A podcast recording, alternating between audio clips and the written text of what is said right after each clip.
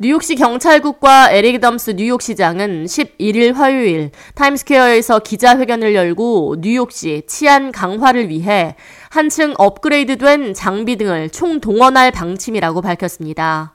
Boston Dynamics가 제작해 지난 2020년 12월 출시한 로봇 경찰견 Digidog은 제작에만 무려 7만 4천 달러가 투입되는데 팬데믹 기간 동안 경찰국 자금 삭감으로 인해 세상에 빛을 보지 못하고 묻혀진 바 있습니다.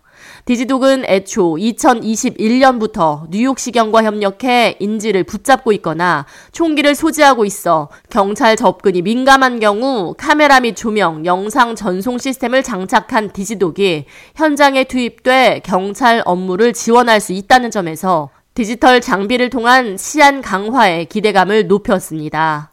애덤스 시장은 화요일 기자회견에서 디지독의 제작 비용을 지적하며 상용화를 반대하는 목소리가 높아 뉴욕시가 한 발 뒤로 물러났었다며 하지만 이는 자신이 시를 운영하는 방식이 아니라고 지적했습니다. 이어 우리는 뉴욕시의 안전과 치안을 위해 전 세계적인 기술력을 모니터링하고 있으며 새로운 기술을 적극적으로 도입해 뉴욕시를 안전하게 지켜나갈 것이라고 강조했습니다.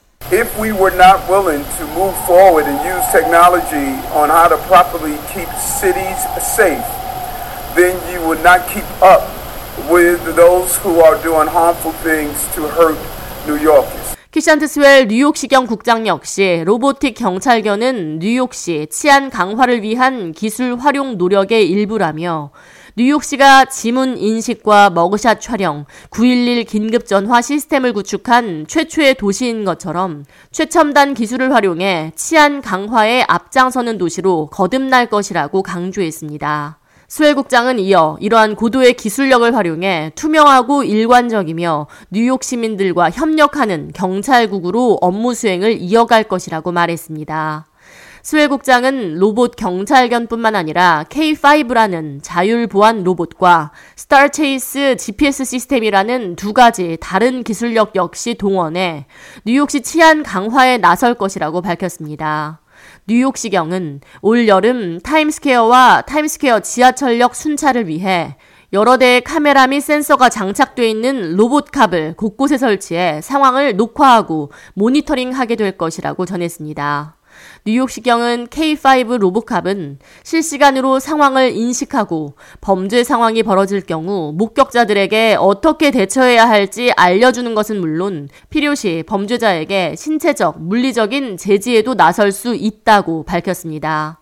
또한 스타체이스는 휴대용 탑재 GPS 발사기로 소지하거나 차량에 부착해 위치를 추적하고 실시간 정보를 제공받을 수 있는 시스템입니다. 스웰 국장은 GPS를 범죄자의 차량에 부착하면 실시간 위치 추적이 가능해 혼잡한 뉴욕시 도로를 따라 추적할 필요가 없이 가장 가까운 위치에 있는 뉴욕시경이 범죄자 검거에 나설 수 있어 매우 효율적이고 유용할 것으로 기대한다고 말했습니다. 뉴욕시는 올 여름 인파가 몰리는 타임스퀘어 지역을 중심으로 로봇 경찰견과 로보캅 그리고 StarChase GPS 프로그램을 통해 더욱 적극적이며 미래지향적인 치안 강화에 나선다는 계획입니다. K-Radio 이하예입니다.